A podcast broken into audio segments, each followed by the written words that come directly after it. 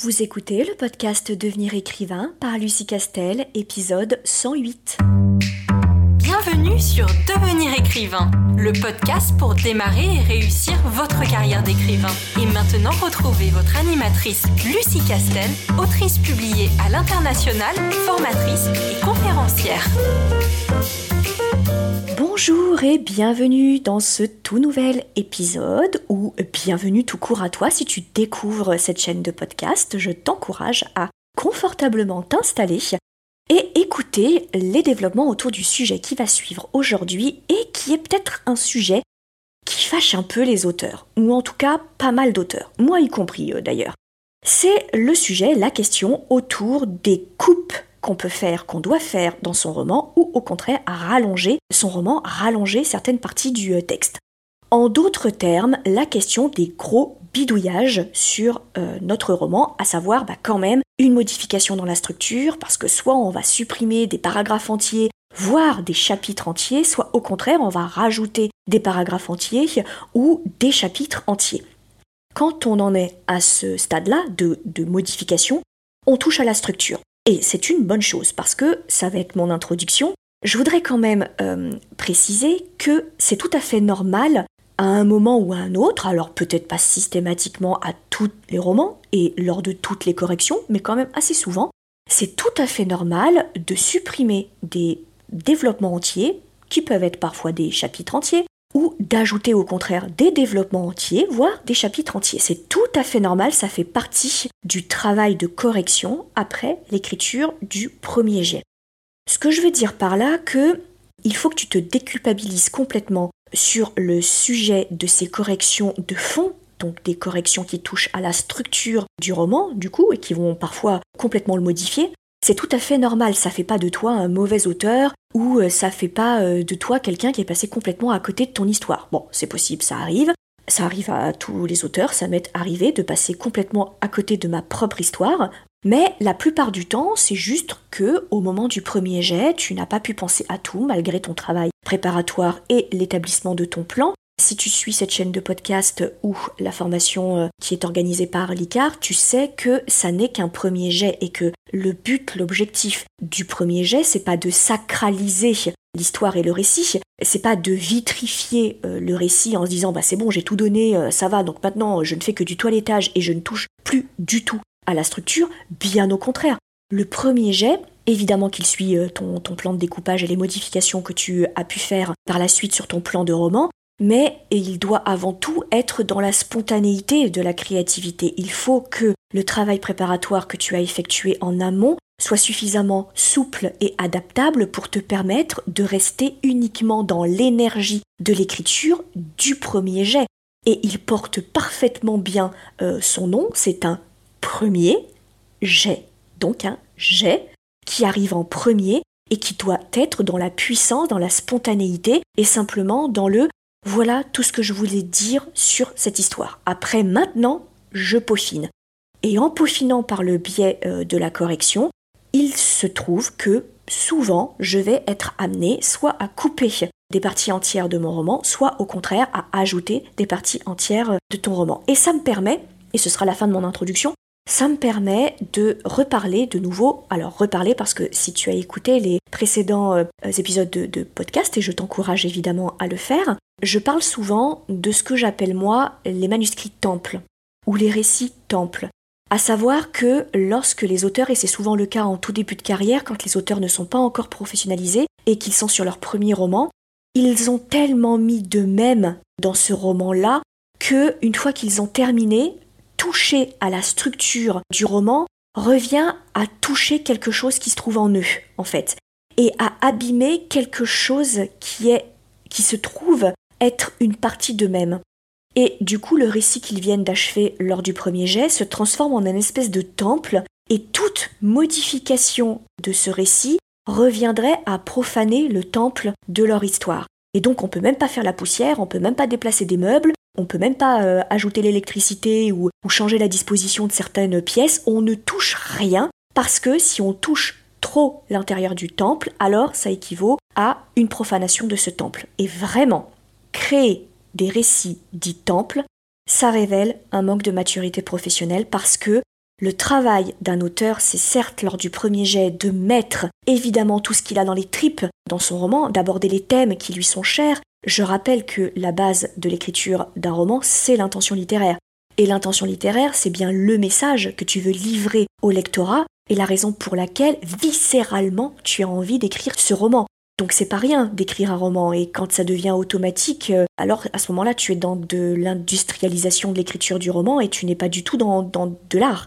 Et je ne te le conseille pas euh, parce que métier d'artiste va devenir très triste si tu es dans l'industrialisation euh, de la création des histoires. Mais quand même, ça n'est pas parce qu'il faut mettre de toi dans le livre et aborder les personnages, une histoire, une, une façon d'amener le récit, l'intrigue et, ta plume, c'est pas parce que tu as réfléchi à tout ça et que tu as mis énormément de toi dans, la façon d'organiser tout ça que tu dois te refuser de euh, finalement te dire bah non, euh, les trois chapitres que j'ai fait là, ils ne servent à rien, ils ne servent pas du tout le récit et la puissance du récit et ils ne servent à rien au lecteur.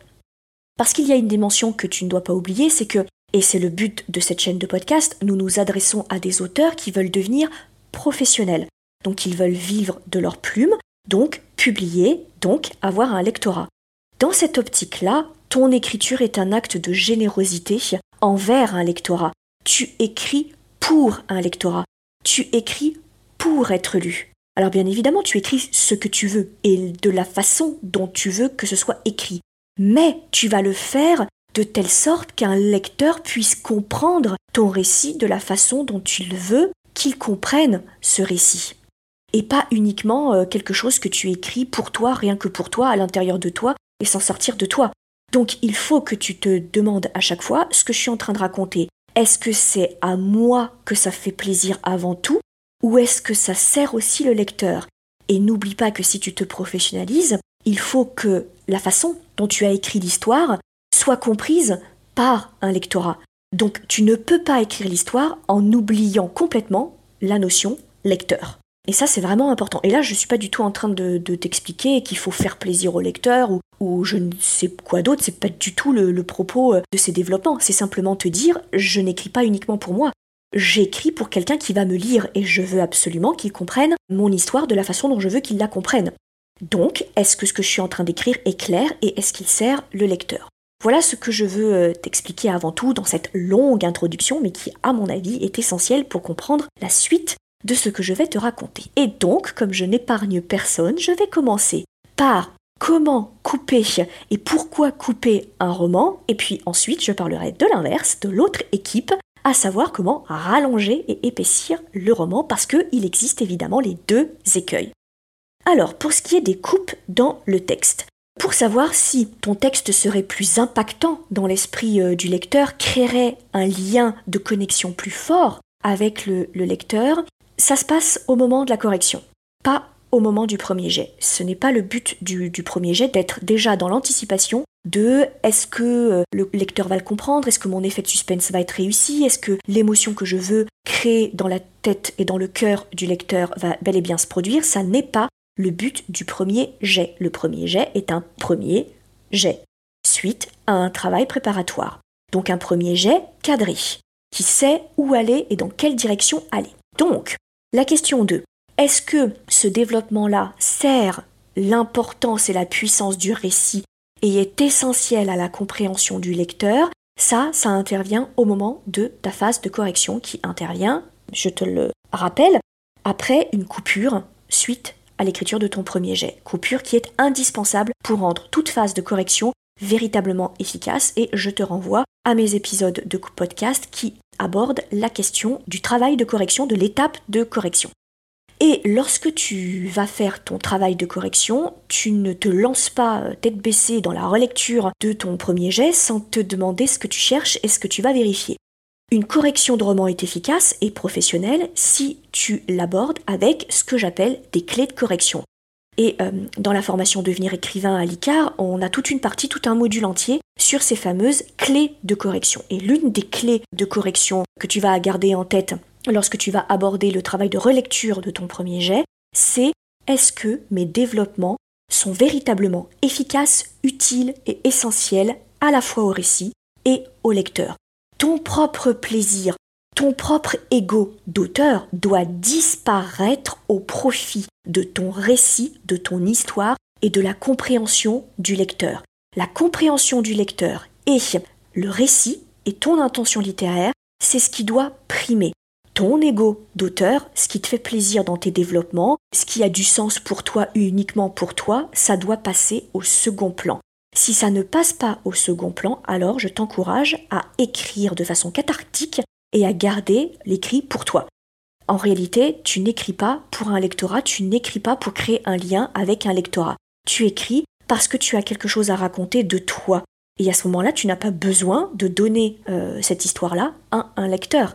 À ce moment-là, reste replié sur toi-même et il n'y a aucun jugement de valeur sur cette opération. L'écriture cathartique est extrêmement efficace l'écriture sous forme de journal intime. C'est bien pour ça qu'il est aussi utilisé par tout un tas de professionnels en psychologie. C'est extrêmement efficace. Mais c'est deux exercices et deux métiers complètement différents. Un journal intime doit rester un journal intime et, et doit tenir toutes ses promesses de journal intime. Un roman s'adresse à un lectorat et sert un récit.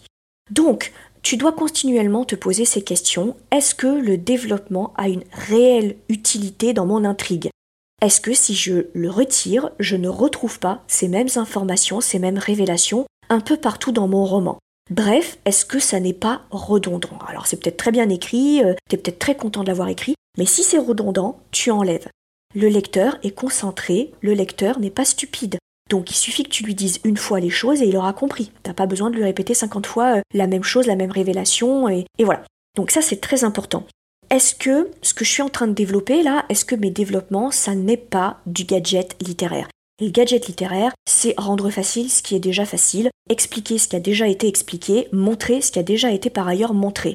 Bref, en faire des tonnes, le gadget littéraire. Et je te renvoie à tous mes précédents euh, podcasts qui abordent très régulièrement euh, la problématique des gadgets littéraires, c'est-à-dire euh, des outils et des techniques stylistiques qu'on utilise pour, par exemple, gérer l'humour, gérer le suspense, gérer les cliffs, le dénouement, gérer l'antagoniste, mais qui en font des tonnes si ça n'est pas directement lié et justifié par le récit et la compréhension du lecteur. Donc tu dois être très franc avec toi-même, très honnête avec toi-même et te demander est-ce que ça c'est pas rendre facile? Ce qui est déjà facile? Est-ce que ça c'est pas enfoncer une porte ouverte? Est-ce que par ailleurs je ne l'ai pas déjà expliqué de façon un peu plus subtile? Donc arrêtons de prendre le lecteur pour un naïf ou pour un imbécile, ça il va bien se rendre compte de lui-même, inutile que j'enfonce à nouveau la porte qui est par ailleurs déjà ouverte ou entr'ouverte. Autre question que tu dois te poser, c'est est-ce que j'ai besoin d'autant de mots? En fait, surtout sur les descriptions, il s'avère qu'une description est plus impactante dans l'esprit du lecteur, donc plus efficace avec moins de mots. On pourrait croire que, par exemple, on se sert d'une description pour euh, faire comprendre une idée précisément dans la tête d'un lecteur ou pour installer une ambiance dans la tête du lecteur. Donc on se dit, alors il faut vraiment que je fasse attention parce que je ne veux pas me louper sur l'ambiance. Je veux plonger le lecteur dans une atmosphère, par exemple, une atmosphère un peu angoissante, un peu surnaturelle, ou une atmosphère euh, amoureuse, tendre, émue, chargée en émotions, chargée en suspense, bref, ce qu'on veut. Donc on se dit, il faut que je fasse un peu attention. Donc, pour que le lecteur se sente complètement immergé dans cette atmosphère, je vais faire une description un peu longue. En réalité, plus la description est courte, plus l'effet d'ambiance est efficace. Plus ça va être impactant dans l'esprit du, euh, lecteur. Plus un mot renverra toute une batterie d'images, de visualisations, de fantasmes, d'idées dans la tête du lecteur. Donc en d'autres termes, le plus est l'ennemi du moins. Et là, très clairement, je dirais que plus tu en fais, plus tu abîmes l'effet que tu recherchais avec ta description qui consiste soit à bien expliquer un concept auprès du lecteur, soit à bien installer une atmosphère ou une ambiance. Il vaut mieux te dire je fais confiance au lecteur, je fais confiance à ma plume, j'en dis moins. Donc la description est plus impactante si elle est ce que j'appelle souvent, elle est réduite à l'os. Et elle est plus puissante quand elle est réduite à l'os. Donc ça, tu dois faire cette chasse-là lorsque tu euh, as des descriptions, te poser cette question-là et de te dire, faisons la chasse aux descriptions qui en font des tonnes et qui euh, utilisent des figures de style, etc. C'est très sympa les figures de style. On, croit souvent que la figure de style, moi la première, On croit souvent que la figure de style, c'est ce qui définit ta plume et qui la rend originale, mais en réalité, l'originalité la particularité d'une plume, la singularité d'une plume, elle se fait de façon beaucoup plus subtile en réalité sur tout le récit, et pas uniquement sur un choix de figure de style ou de métaphore. Donc c'est très euh, important. Et euh, bah là, je te renvoie aussi au grand et sacro-saint principe du show, don't tell. Il faut que tu montres et pas que tu expliques, dans la plupart des cas. Si bien que lorsque tu vas corriger ton roman et que tu auras des développements descriptifs et explicatifs, demande-toi si tu ne peux pas faire autrement que ça. Parfois, tu ne peux pas faire autrement qu'expliquer. Et c'est très bien, je ne suis pas du tout en train de dire qu'il faut éradiquer tous les passages euh, descriptifs et explicatifs, pas du tout.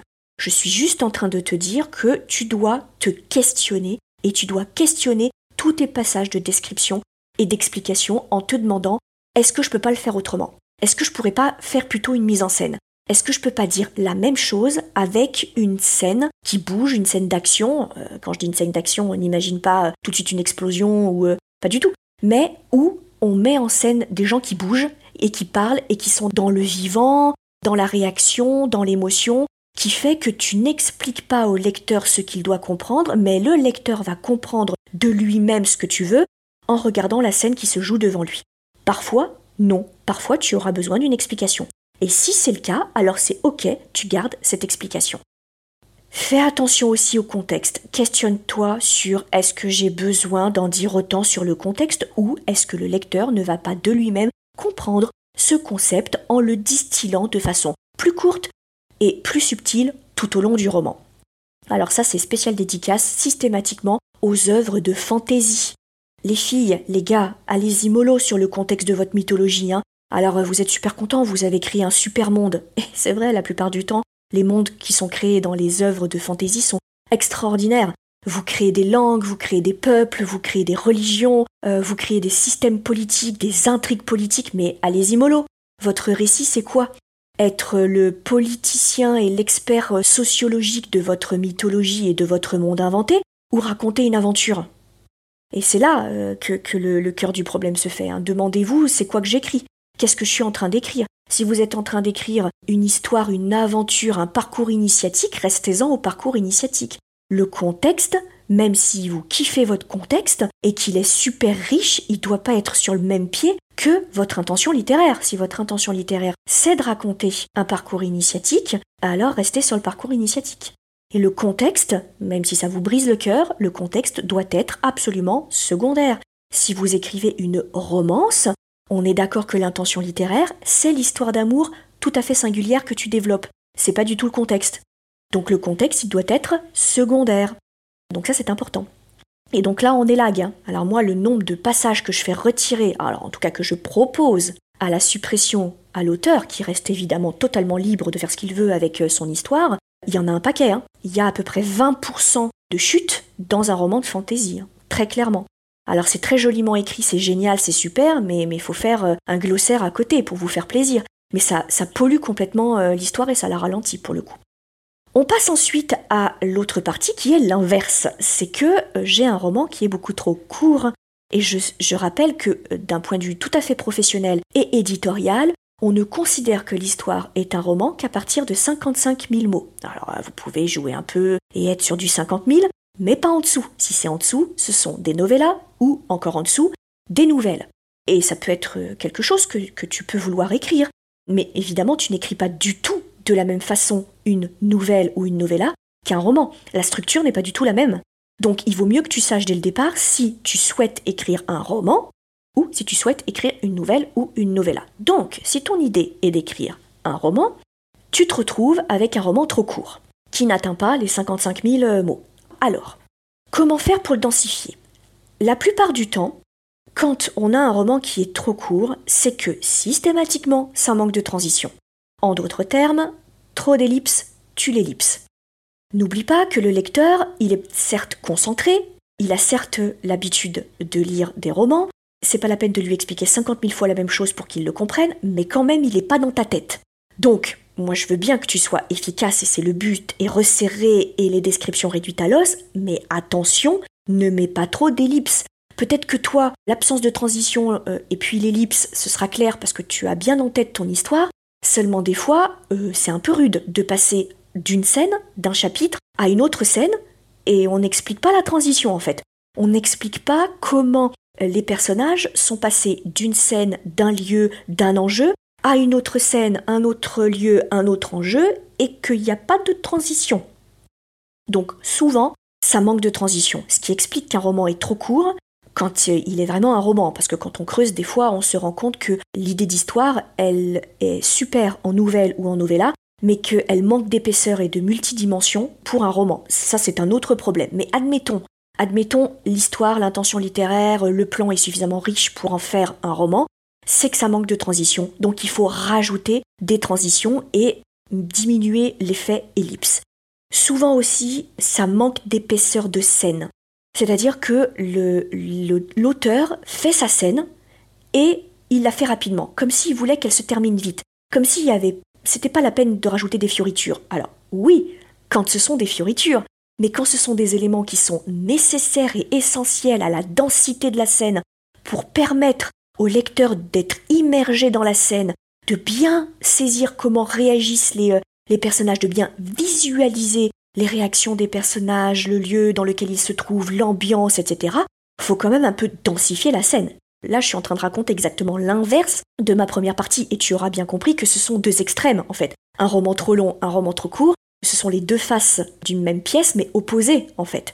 Et donc l'écueil, c'est de ne pas en mettre assez pour installer l'atmosphère, pour installer l'ambiance et pour installer l'enjeu. Je vais te donner un exemple la fameuse scène au sommet euh, de la pyramide de la tension narrative dans Orgueil et Préjugés, où Elisabeth prend connaissance de la trahison de euh, sa petite sœur qui est partie avec euh, Wickham hors mariage. Alors évidemment, sa, famille est maudite, elle est ostracisée et la honte est jetée sur sa famille. Bref, quand elle apprend ça dans son courrier, elle en fait part à Darcy.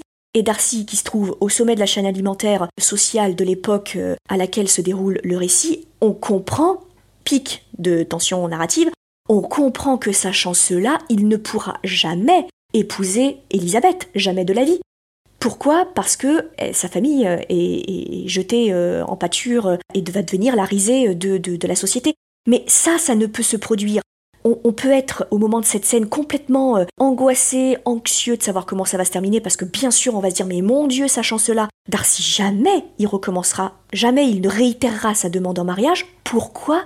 C'est parce que tout au long du livre, Jane Austen a installé une ambiance et une atmosphère de cette euh, société aristocratique de l'époque qui est à ce point gouvernée par la réputation, à ce point gouvernée par les règles de protocole, et qu'à partir du moment où une règle de ce protocole n'est pas respectée, alors là on imagine que c'est euh, la déchéance totale pour cette famille aristocratique. Mais ça, on ne peut le comprendre que parce que tout au long du livre et de façon subtile, Jane Austen installe son contexte, installe le contexte d'une société totalement gouvernée par la sacro-sainte réputation, vertu de la famille, etc., etc. Et que au moindre accroc, alors tout s'écroule. Et si elle n'avait pas installé euh, cette, ambiance, cet enjeu, cette atmosphère tout au long du roman, alors la scène au sommet de la pyramide de tension narrative au moment où elle fait cette révélation de la fuite de sa sœur avec euh, l'affreux euh, Wickham, elle n'aurait pas du tout la même saveur. On n'en aurait rien à faire. Oui, bon, ok, sa petite sœur s'est barrée avec un séducteur. Ok. Alors pourquoi est-ce que elle a l'air d'en faire tout un drame? Et pourquoi Darcy a l'air de le prendre aussi mal et surtout se casse en plein milieu de la scène et l'abandonne? Ça n'aurait pas de sens. Et ça, c'est typique hein, d'une tension narrative qui est mal avenée. Donc du coup, ben, la révélation ou la scène ou la question euh, cruciale, elle passe complètement à côté. Tout ça pour te dire, cet exemple-là, pour te dire qu'il faut épaissir les scènes et épaissir l'univers et l'atmosphère. Et souvent, quand on a un roman trop court, quand l'idée est assez euh, bonne et suffisante pour en faire un roman, évidemment, c'est que ça manque d'épaisseur au niveau de ces scènes. et, donc, ce que je te raconte me permet euh, d'aller sur le point suivant, c'est que quand on a un roman trop court, c'est que souvent l'auteur n'a pas pris assez de temps pour installer sa fameuse pyramide de tension narrative. Je te renvoie au podcast précédent où j'aborde ce que c'est que cette tension narrative pour créer le suspense, c'est-à-dire que je monte en tension les questions Et alors, oulala, qu'est-ce qui va se passer? Mais ensuite, jusqu'à un pic de tension, typiquement orgueil et préjugés, on a cette révélation de courrier de la part d'Elisabeth auprès de Darcy qui explique la fuite scandaleuse de sa petite sœur avec un, séducteur pic de tension narrative, mais qui ne peut être créé que parce que Jane Austen a monté cette série de questions et l'a montée tout au long de son roman, avec l'installation de son ambiance autour de ce monde aristocratique pétri de protocoles et de règles. Et puis ensuite, on fait redescendre la, tension narrative, c'est-à-dire que Elisabeth retourne chez elle, elle se lamente avec sa sœur, elle se demande ce qui va se passer. Nous aussi, lecteurs, on se demande ce qui va se passer. On n'a pas de nouvelles de Darcy, on se demande si elles vont pas se terminer toutes seules. Bref, on fait redescendre la tension et puis hop, on la remonte avec une nouvelle pyramide de plus en plus anxieuse, de plus en plus importante. C'est la fameuse gestion des enjeux avec tes trois, quatre grands pivots, euh, euh, grands bouleversements dans ton roman.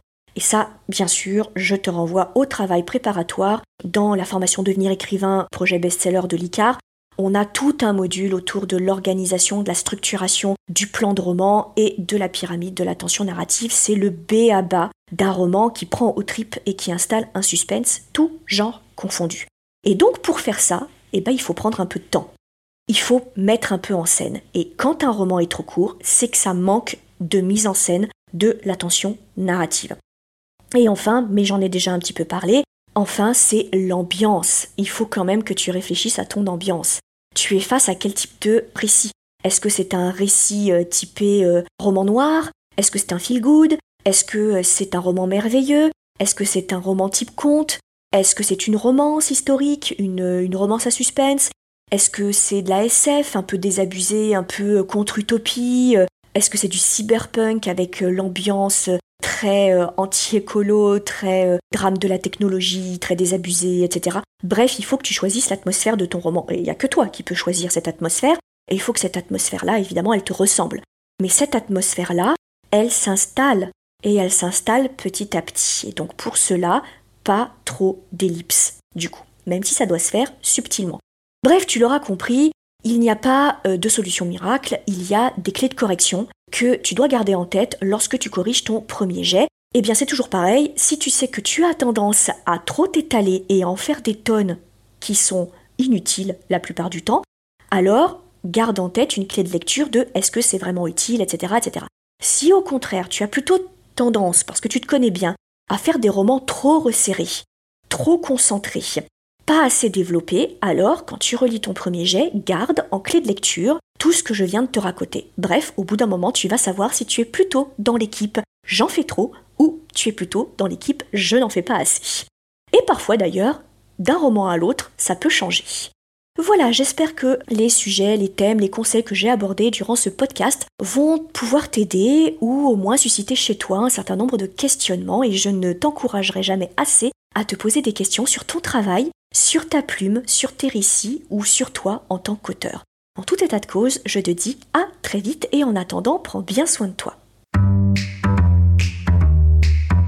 Si tu veux écrire un roman qui aura les qualités recherchées par les éditeurs et par les lecteurs, tu dois rejoindre Devenir écrivain projet best-seller. C'est la formation à distance la plus complète et la plus personnalisée pour t'aider à aller au bout de ton projet de roman.